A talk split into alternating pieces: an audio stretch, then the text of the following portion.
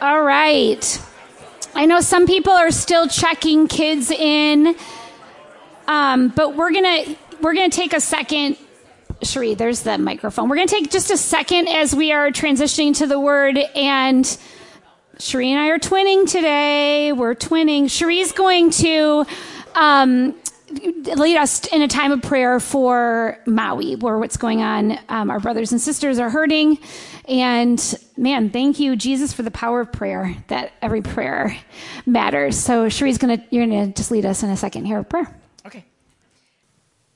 Father, I uh, gather here with brothers and sisters. And we, uh, as a family, lift up our family in Hawaii. Um, in Lahaina today. Uh, there are people whose neighborhoods have been completely leveled. Uh, they're going to be thirsty today as the temperatures soar and uh, not have easy access to even clean, fresh drinking water. All their memorabilia, all their memories burned to the ground to ash. People they know lost um, and not accounted for right now families that jumped into the ocean, um, desperately holding on to their kids so that they wouldn't be swept away by the current, are absolutely traumatized. And Lord, I, I ask in this window uh, that the church would rise up as we were singing today about Jireh, you are enough. And uh, that last beautiful song that we sang together, um, that you, you are king and you provide and you are Lord of all. I pray, Father, that in this vacuum, the church just pours in. There's been a reset in that community. And I pray that their faces turn to your glory and to your provision. That this devastation opens the door, releases the flood of your love and your power, and that they realize more than we realize that material goods are nothing. That what really matters is things eternal. That they actually would have an eternal perspective that sets afire that community and rebuilds that community and brings your kingdom and the gospel to spread like wildfire back over the island to convert, uh, to bring uh, the message of salvation to the lost and then onward uh, to the mainland, to the lost here.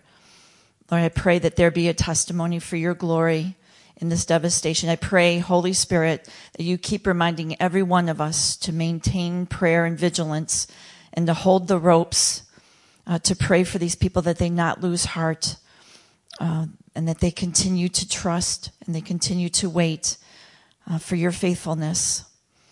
And I pray that we open up the, our provision as those who, who can and feel called to do so, Lord, to help uh, provide and support materially uh, for those who have lost everything.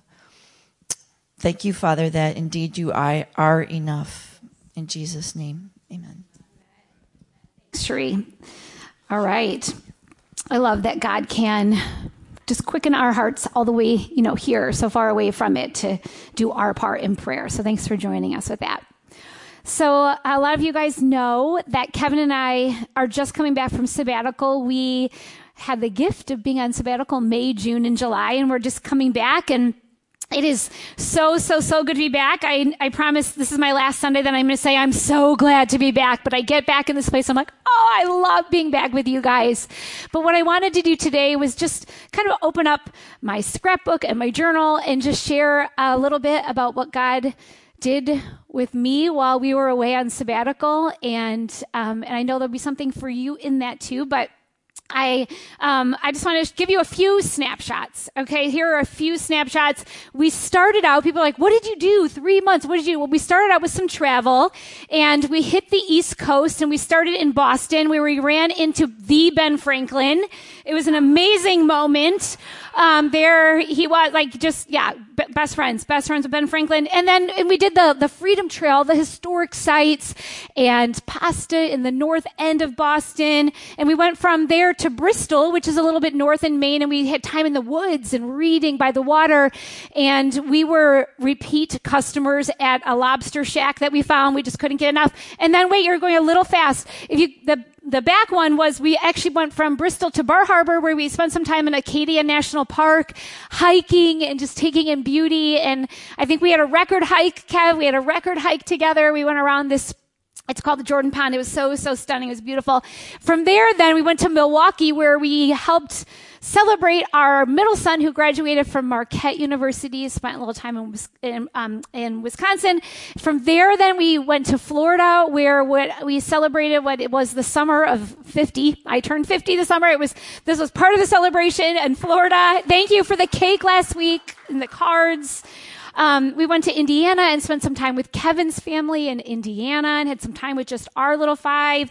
And then the top it all off, Kevin and I got to go to Israel for 10 days in Israel.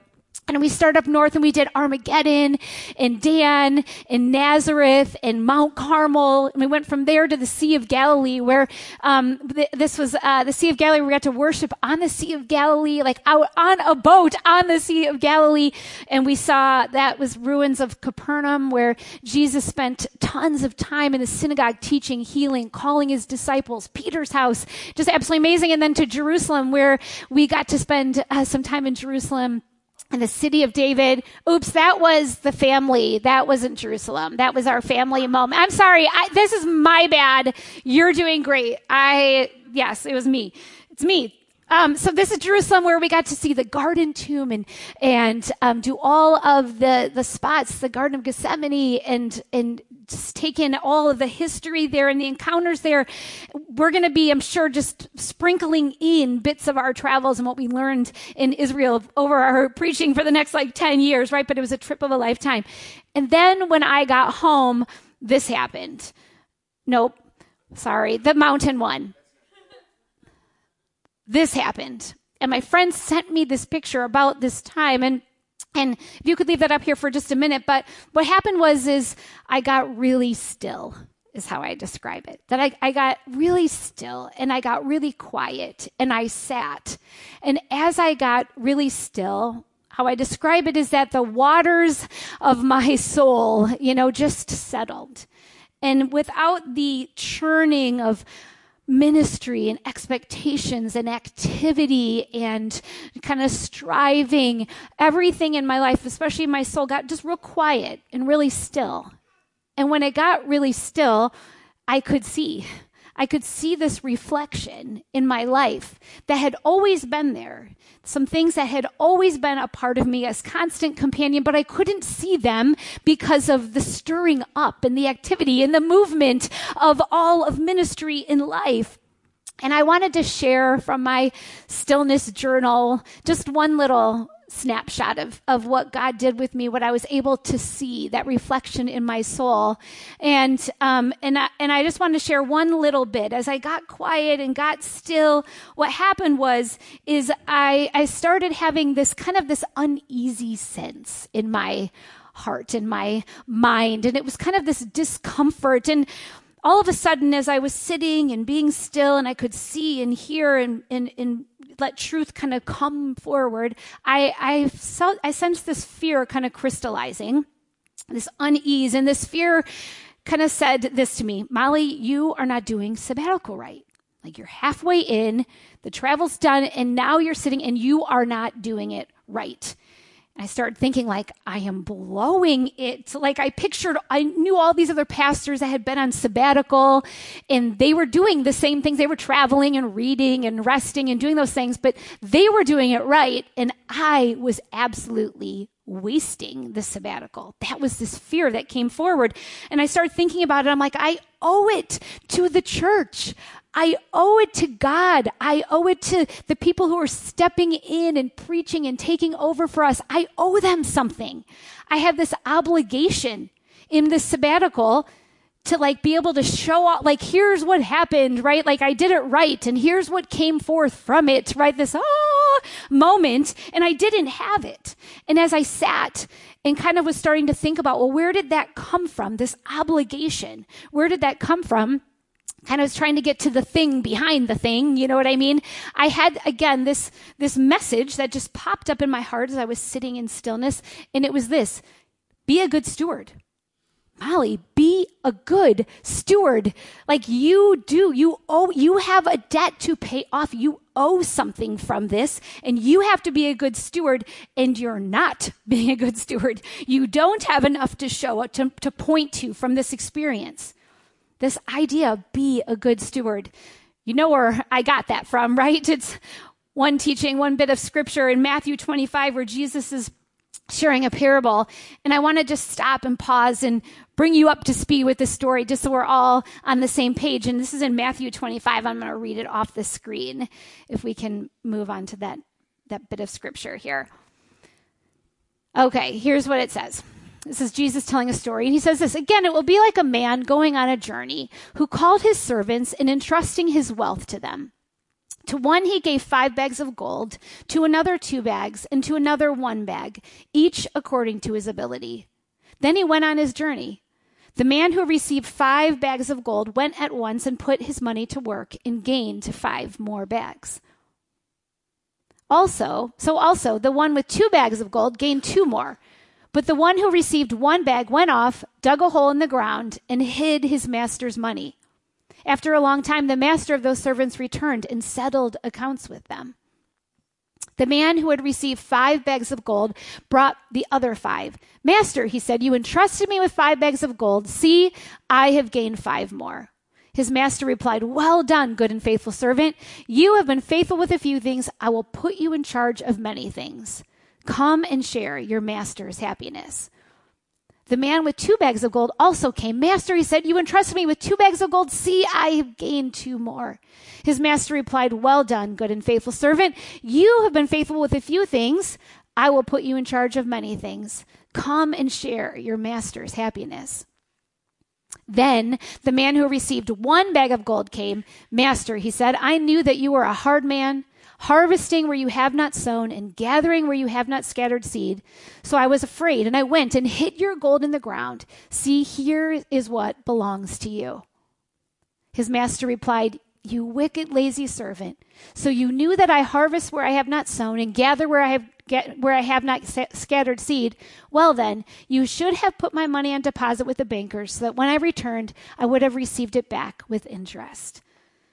All right, this scripture this scripture, I was the one in this story who was always coming back with what I had been given with embarrassment before God, right? Going, ah, like I know this isn't enough. I was always the one who would come back and go, man, I just, I hope God doesn't ask for a, an account yet. I just need more time. If I just have more time when this happens down the road in this season, then I'll maybe have something to show for what I've done with what God has given. And this wasn't just about sabbatical, right? I could realize this was actually this driving kind of message across all my life, across every season that I experienced. Just, you know, sabbatical or not, parenting, my spiritual life, whatever it may be, my stewardship just wasn't good enough. And I wonder if you have ever experienced this. Have you ever feel like maybe you are reliving the um, Netflix episode of Nailed It? right? Where you just wonder, like, I should be, I should be farther along. Like, do you guys know this show? This is a show where they take amateur bakers and they they just say, hey, just make the emoji cake. It's going to look like this. Somebody made this, make it. And they go off in their kitchens and they bring back the best they can. And that's what it looks like, right? Like, and you, you look at this snail cake and you think, it's frosting and chocolate. I should be able to do that, right? I should. And when we when we have our final product, we're like, oh, you know, like, oh, this is all I could do with it. Do we feel that way about, you know, maybe again our job, our profession? Like, I should be farther along by now. I should be way up the ladder by now. Or maybe our, our parenting, right? At first we think like we see the Christmas card of everyone in their matching PJs and we're like, this is, yes, I can do this parenting. And then in reality, we're like, I'm ruining them. Like I am messing this all up, right? Or maybe again, like our spiritual life, or we think, man, do I even love God? Like I had one of those moments on my sabbatical. Do I even care about you? I, you know, like, my scripture time, I completely just checked out. Or my, my prayer time was just literally meal planning. Half of my prayer time, meal planning, grocery list running through my head, right? God, you deserve more. You deserve more. And I wish that I could hold my head up proud and present the emoji cake as it was supposed to look and feel like, look, look, God, here, you, I'm giving you something to celebrate right? Just like in that story, we want to hear the well done. We want to be able to just come into his presence with whatever we have in front of us and know it's and hear that like good enough. Like you did it. You did well. I'm giving you more. You did so well with what you had, right? We want that celebration of God. So how do we experience the confetti pop of the two guys in the story? How do we get to experience that of God, of his kingdom? How do we experience more of that in less shame and hiding and regret and discomfort in our souls? Well, I just want to give us a few little pointers today, a few little pointers on how we can experience more. And if we look at this story, again, we see one out of the two, right? Just one who experienced that fear and loss. And this is what it says about him. It says this The man who received the one bag came, Master. He said, I knew that you were a hard man harvesting where you have not sown, and gathering where you haven't scattered seeds. So I was afraid, and I went out and hid what you gave in the ground, right? I was afraid. I was afraid because you are hard. And essentially, what he's saying to God, he's completely missing the nature of God, and he's saying, God, you are too hard. You're too hard. It is impossible to please you. In fact, God, you steal and you take. He accuses him of taking what he doesn't provide. And he says, God, God, you are like the squirrel in my garden. And now, how many of you guys are like, you just love, love, love the summer tomatoes? Summer tomatoes. Like, there is nothing like a good summer tomato, right? And because I love them so much, when the spring comes around, I have this little patch of, of garden and I, I get my favorite gardening tool. His name is Kevin. And I puts some t- tools in his hand and we he like turns up all my dirt and he fertilizes and we get it all beautiful and ready and then I just sweep in with a little tomato plant, make my little hole in the ground and put that thing in. But then I watch this thing and I watch it start to kind of grow and I take it and I tie the little leaves up to a, a plant stand and it starts getting bigger and I water and wa- this June, right? Didn't we water and water and water that thing and pull the weeds around it and it starts getting bigger and bigger and bigger in late June. And then July comes and you start seeing these little green, little buddy tomatoes on this thing and they're starting to come. And then as the summer goes on, they're getting bigger and bigger. And then they start to turn colors, right? They start to go like yellow and orange and they get little red. And that's when I start like watching that thing every day, coming back out. Oh, it's getting close. It's getting close. And then it's almost all red almost all red. And then I get my tortilla chips ready for salsa. I get my bread ready for bruschetta. And then I go out to pick the thing. Does this happen to you guys? And it is half eaten. Half eaten. Like between sunset and prepping my meals, there it is, like half eaten or on the ground. They like to nibble them off and drop them on the ground half eaten, right? You know, like this is what he's saying to God. You didn't plant that thing. You didn't take care of it. You didn't provide it, but you just take, right? That's what he's saying to God. He's accusing God. This is what your nature is like. You just take. You expect something from nothing, and it's too hard, right? That's what he thought about God. And you know what happened? He totally missed the nature of God. Totally missed the nature of God. And that was the one who was left in fear, in loss, in hiding, in shame, right? But the whole, the truth about this thing, the whole point of this thing is that this story started by God giving.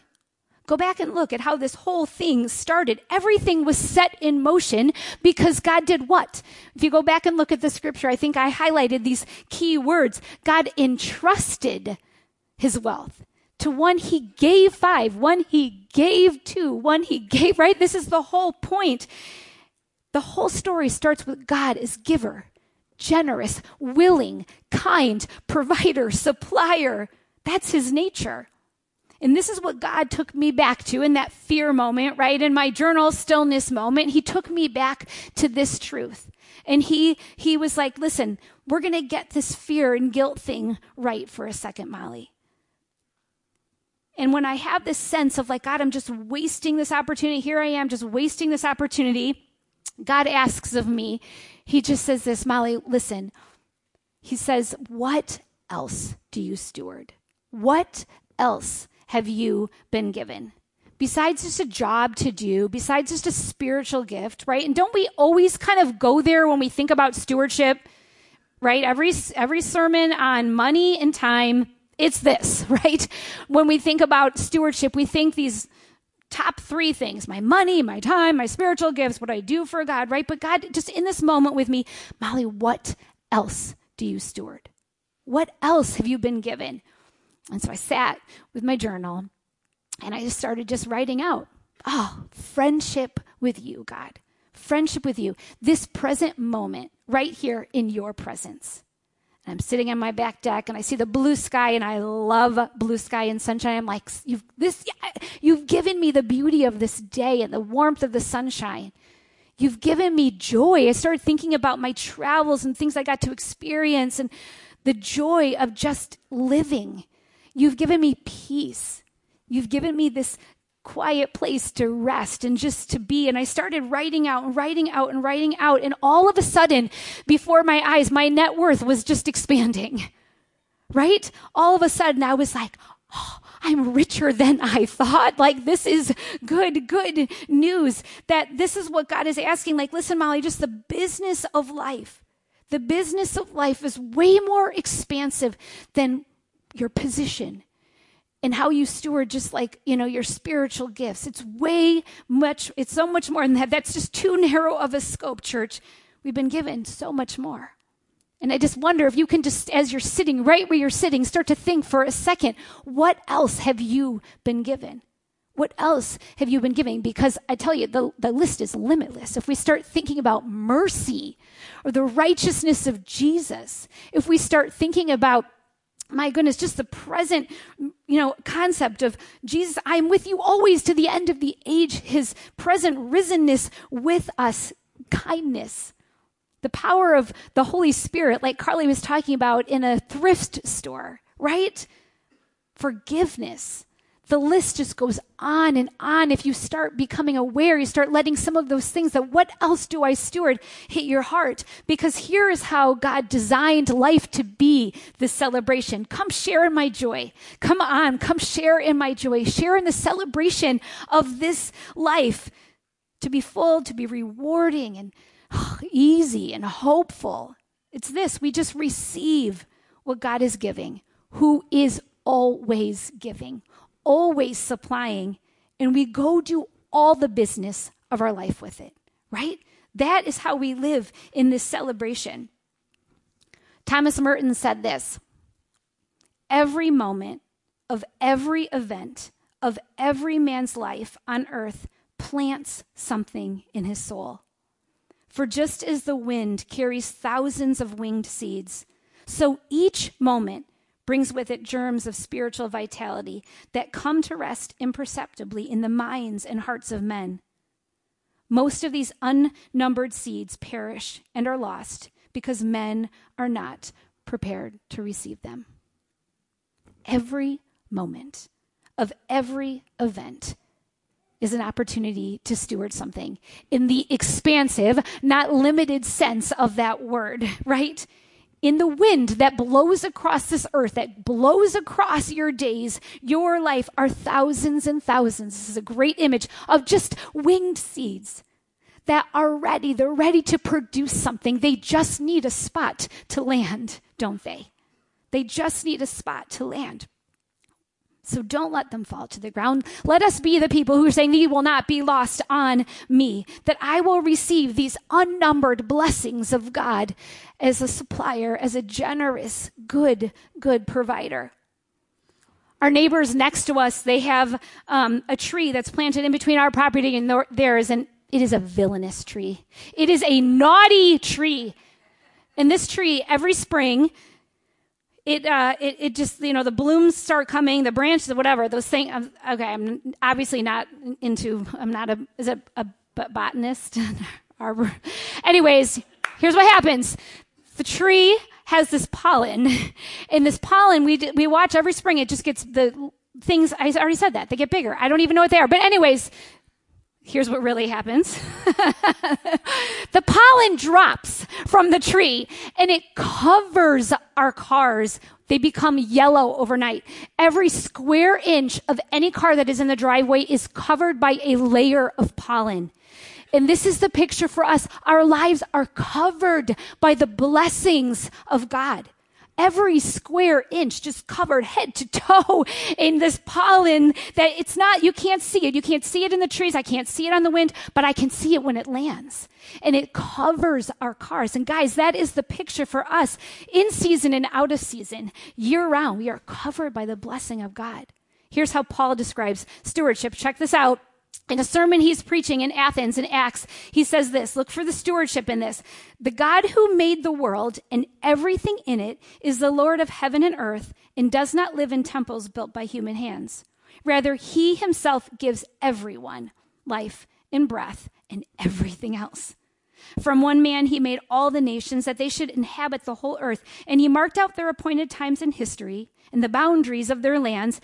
God did this so that they would seek him and perhaps reach out for him and find him, though he is not far from any one of us. For in him, in him we live and move and have our being. This is stewardship.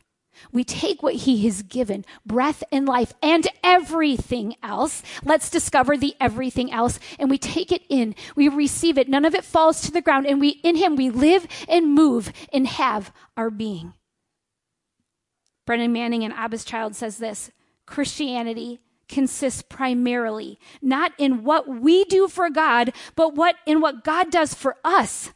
The great, wondrous things that God dreamed up and achieved for us in Christ Jesus. All he asks is that we be stunned and surprised. Let our mouths hang open and begin to breathe deeply.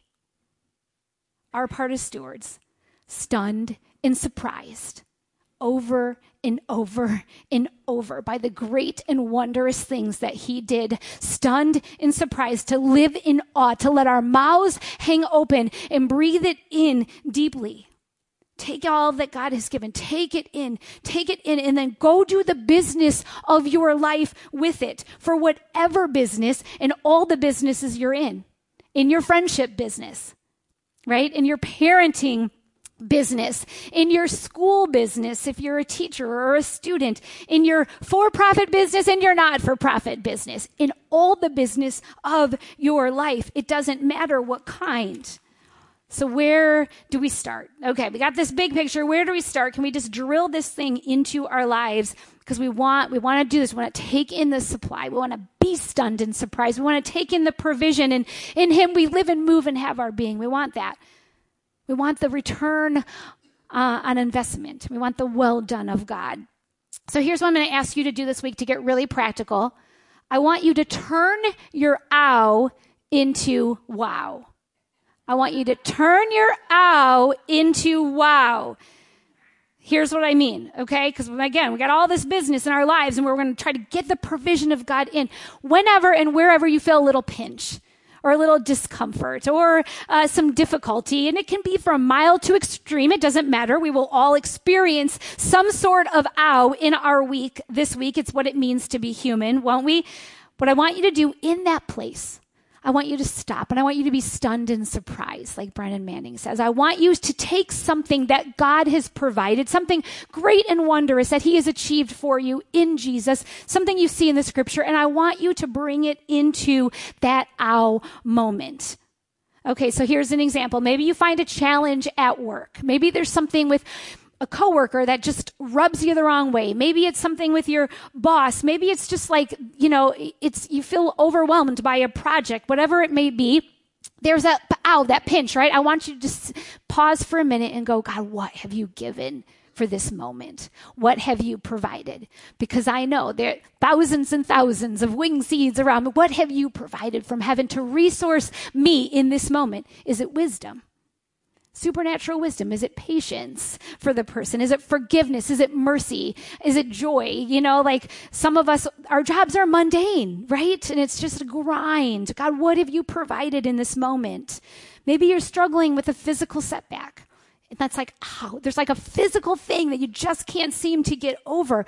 You know what? God said, My grace is sufficient for you in your weakness. God, you said that. I need grace to be sufficient. I'm going to take that in. Wow of God right here in this ow, right?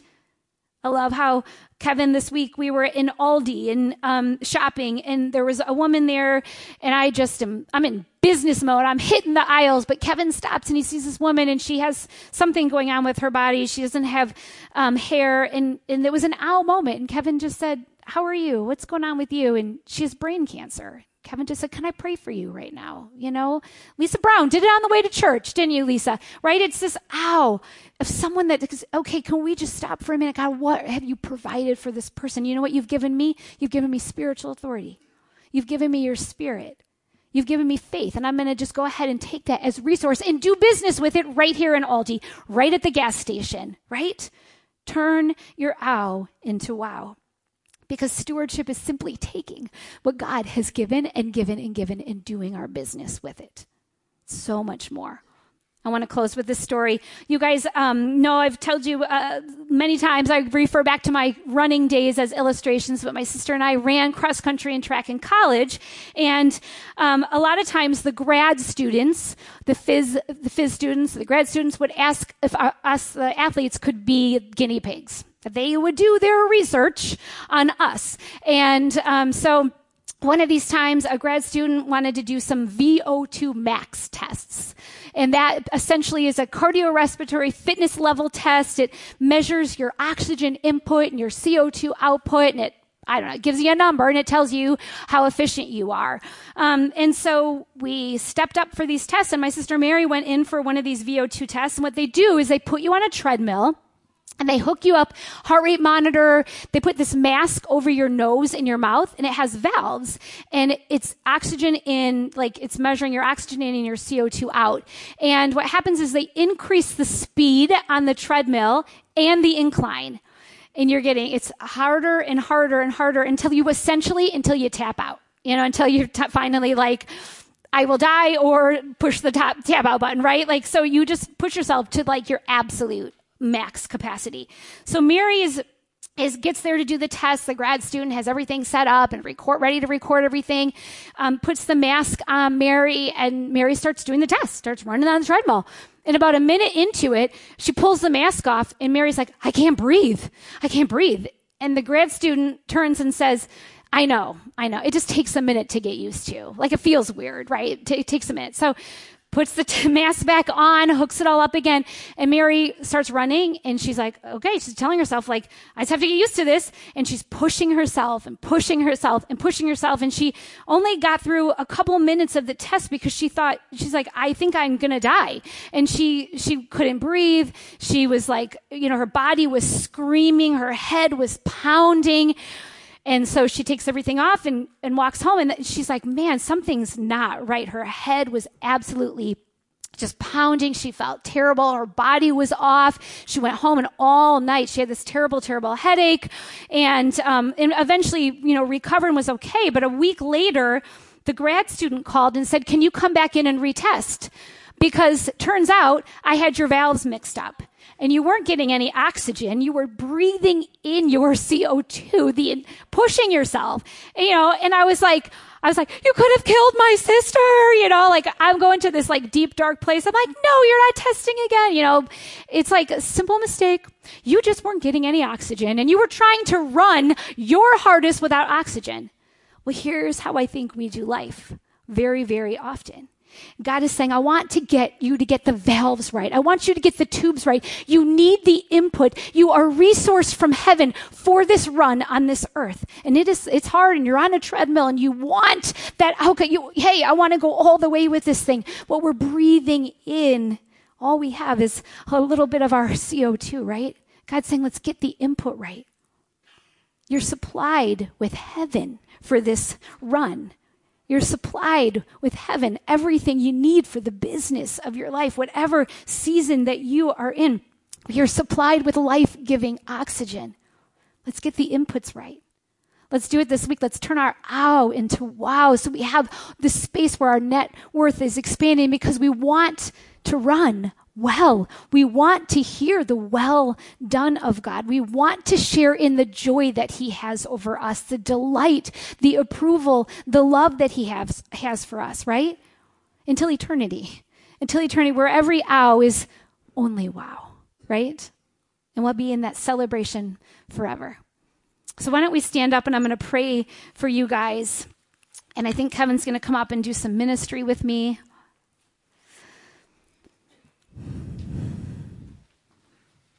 I wonder how many of you feel like me where you're just you're still trying to just crack the stewardship code, right? Like I just got to crack the code on this thing.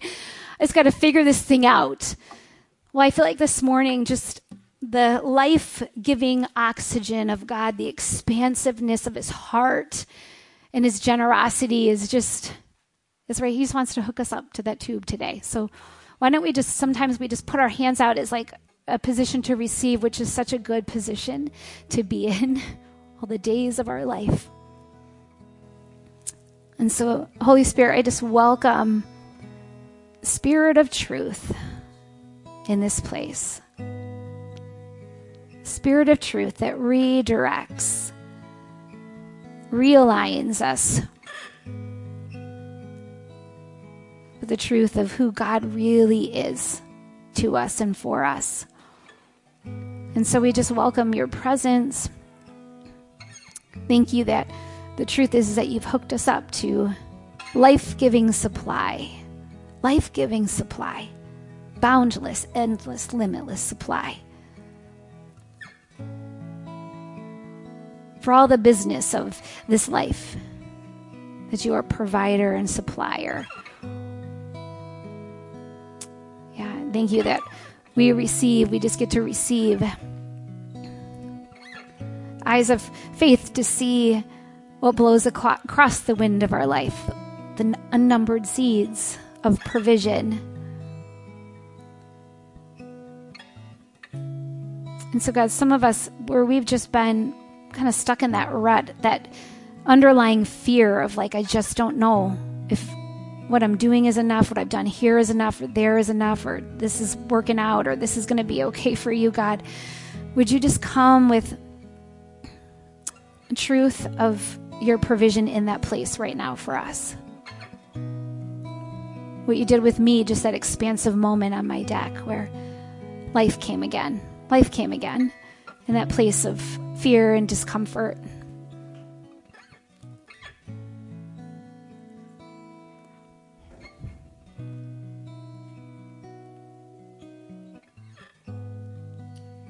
As we were praying, um, I just kind of got a sense from the Lord that um, that there might be some of us that have an ow in our our lives, some place of hurt, some place of um, real disappointment, real dismay, um, and you've kind of kept that to yourself.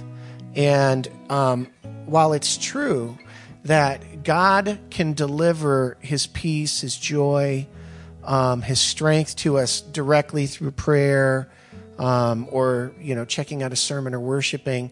So, so, so often, um, He really wants to bring healing to us by having us share that hurt with someone else, and that that person across from you becomes the conduit of the love of God the healing of God, the wisdom of God, the care of God.